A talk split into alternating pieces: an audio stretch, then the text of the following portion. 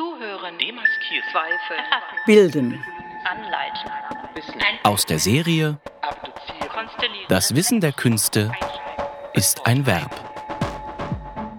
Die digitale Abschlussveranstaltung des Graduiertenkollegs Das Wissen der Künste an der UDK Berlin. Ulrike Henschel war Professorin für Theaterpädagogik an der Universität der Künste Berlin und gehörte 2012 zur Gruppe der ErstantragstellerInnen des Graduiertenkollegs Das Wissen der Künste. Ihre Arbeits- und Forschungsschwerpunkte sind ästhetische Bildung, zeitgenössisches Theater und Theaterpädagogik sowie Geschichte und Didaktik der Theaterpädagogik.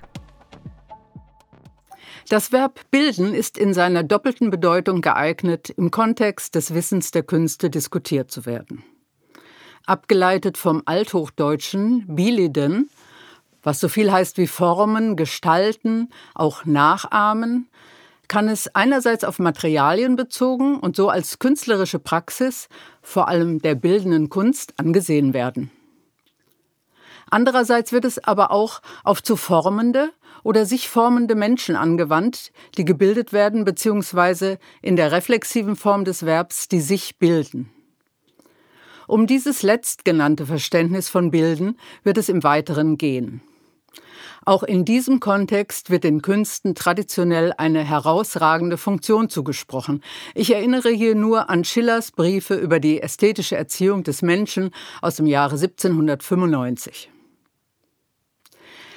Wenn die Künste wie in der Theaterpädagogik im pädagogischen Kontext thematisiert werden, spielt die zugrunde liegende Vorstellung vom sich bilden eine zentrale Rolle. Sie formatiert sowohl theoretische Überlegungen als auch die praktische Arbeit. Ein kurzer und notwendig unvollständiger Blick auf die historische Entwicklung dieser Vorstellungen mag das verdeutlichen.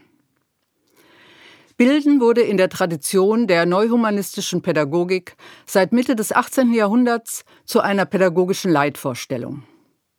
In seinem Textfragment Theorie der Bildung des Menschen 1794-95 entstanden, legt Wilhelm von Humboldt die Grundlage für dieses Ideal. Er bestimmt Bildung als einen Prozess der allmählichen Vervollkommnung des Einzelnen und auf diesem Wege der Menschheit. Dieser Prozess geschieht Humboldt zufolge immer in der selbsttätigen Auseinandersetzung mit Welt, mit anderem und anderen sowie im reflexiven Bezug auf sich selbst. In Humboldts Worten, Zitat, Allein durch die Verknüpfung unseres Ichs mit der Welt zu der allgemeinsten, regsten und freiesten Wechselwirkung. Zitat Ende. In dieser Vorstellung gipfelt Bilden im Ideal eines mit sich selbst identischen Menschen. Diese aufklärerische, auf Vernunft und Mündigkeit des Menschen beruhende Vorstellung von Bildung hat im Laufe der Geschichte vielfältige Umdeutungen und Kritik erfahren. Bildung wird in der Folge diskurskritisch als ein kulturelles Deutungsmuster problematisiert. Ein Deutungsmuster, das in einem je spezifischen historisch-kulturellen Kontext und unter den Bedingungen konkreter Wissensordnungen und Machtverhältnisse die Beziehung des Einzelnen zu sich selbst und zum gesellschaftlichen Kontext formatiert. Im Bewusstsein dieser Kritik lässt sich seit Ende des vergangenen Jahrhunderts ein verstärktes Interesse an neuen bildungstheoretischen Positionen und einer Reformulierung des vieldeutigen Begriffs verzeichnen. Solche Neuformulierungen setzen sich zum einen kritisch mit der klassischen Vorstellung vom sich bilden als einem teleologischen und überhistorischen Prozess der Vervollkommnung des Subjekts und mit ihm der Gesellschaft auseinander. Zeitgenössische Bildungsprozesstheorien konzipieren sich bilden entsprechend als unabschließbar und nicht vorhersehbar und verweisen auf die Kontingenz dieses Prozesses. Prominent zu nennen ist hier Hans-Christoph Koller. Aus Sicht dieser Konzepte wird Bilden und Lernen voneinander unterschieden. Lernen gilt als Aneignungsprozess, als Erweiterung von Wissen und Können, die innerhalb eines bestehenden Horizontes von Erkenntnissen und Erfahrung stattfindet. Im Unterschied dazu geht es in Bildungsprozessen um Irritationen eben dieses Horizontes und um Fremdheitserfahrungen in Wahrnehmungs- und Gestaltungsvollzügen. Diese werden insofern als bildend angesehen, als sie zu Destabilisierungen und Transformationen des Selbst- und Weltverhältnisses führen. Zum anderen setzen sich aktuelle bildungstheoretische Ansätze mit dem emphatischen Subjektbegriff auseinander, der dem klassischen Bildungsverständnis zugrunde liegt und das Subjekt als ein souveränes, intentional Handelndes voraussetzt. Unter dem Einfluss poststrukturalistischer Theoriediskussion wird das mit diesem Subjektbegriff einhergehende Bildungsverständnis problematisiert. In den Fokus rücken vielmehr Vorstellungen der Formation von Subjektivität bzw. Selbstbildung, die im Anschluss an Foucault danach fragen, wie jemand zum Subjekt gemacht wird und sich gleichzeitig selbst zum Subjekt macht. Diese Konzepte eines Doing Subject beinhalten eine explizite Dezentrierung des sich bildenden Subjekts. Anknüpfend an praxistheoretische Überlegungen wird dieser Prozess als Subjektivierung konzipiert. Demzufolge wird das Subjekt durch soziale Praktiken und die ihnen zugrunde liegenden Wissensordnungen sowie unter den jeweils herrschenden Bedingungen von Macht und Verteilung von Ressourcen hervorgebracht und geformt. Eine solche Top-Down-Perspektive läuft jedoch Gefahr, den Prozess des sich Bildens zur Seite des Geformtwerdens hin zu verkürzen.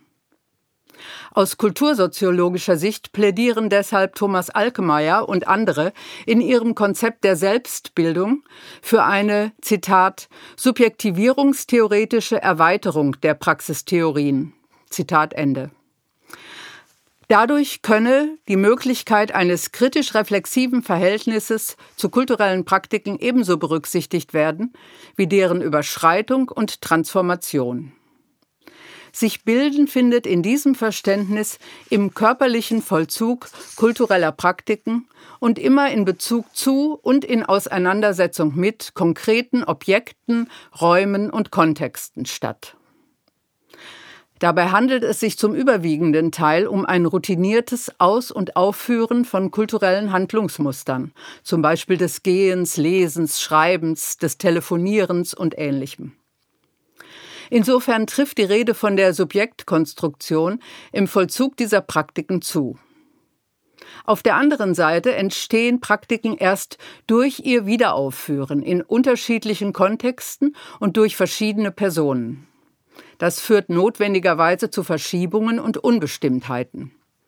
Alkemeyer und andere sprechen in diesem Zusammenhang von Leerstellen oder Spielräumen und sehen darin das Potenzial, neue, unerwartete Wahrnehmungserfahrungen zu machen und sich auf diesem Wege zu bilden. Entscheidend dabei ist, dass die auftretenden Lehrstellen auch zu einer Reflexion der jeweiligen Praktiken und zur Selbstreflexion des eigenen Tuns in dieser Praxis herausfordern. Was bedeutet nun dieses veränderte Konzept des sich Bildens für das Nachdenken über Künste im Bildungskontext? Zunächst ist festzuhalten, dass unter einer solchen praxistheoretischen Prämisse die Frage nach dem Wie des sich Bildens ins Zentrum rückt. Allgemeine von konkreten künstlerischen Praktiken absehende Zielsetzungen einer Bildung durch die Künste, wie es beispielsweise in Zielen von Integrations- und Partizipationsfähigkeit vorkommt, solche allgemeinen Zielvorstellungen werden damit in Frage gestellt. Stattdessen rücken die konkreten Materialien, Dinge, Räume sowie die körperlichen Formen des Umgangs mit ihnen in den Blick. Bezogen auf künstlerische Erfahrungen heißt das, bildende Erfahrungen eignen sich mit und im performativen Vollzug von künstlerischen Praktiken.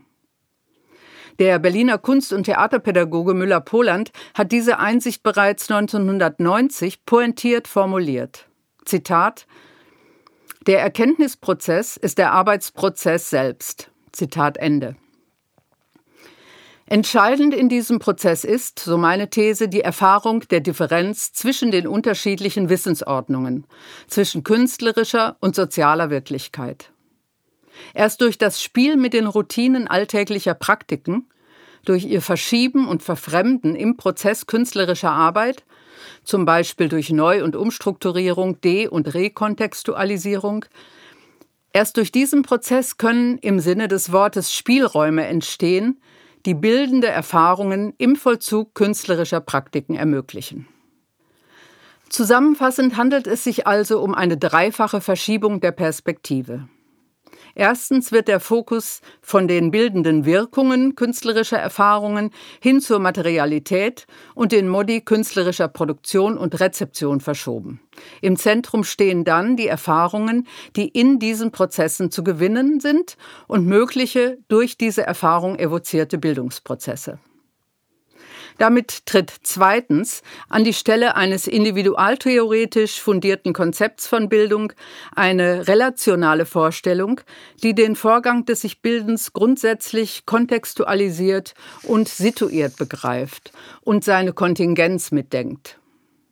Drittens schließlich verschiebt sich die Frage danach, was das Wesen des sich Bildens in den Künsten sei, hin zur Frage danach, wie solche Bildungsprozesse möglich werden können. Durch den Blick auf das Wie, also auf die je besonderen Modi der Produktion in ihrem jeweiligen Wissenszusammenhang, können sich neue, bisher wenig beachtete Fragestellungen für die Thematisierung der Künste im Bildungskontext eröffnen. Zuhören, demaskieren, Zweifel, erfassen, dekolonisieren, anleiten, bilden, wissen, aneignen, Das Wissen der Künste ist ein Verb.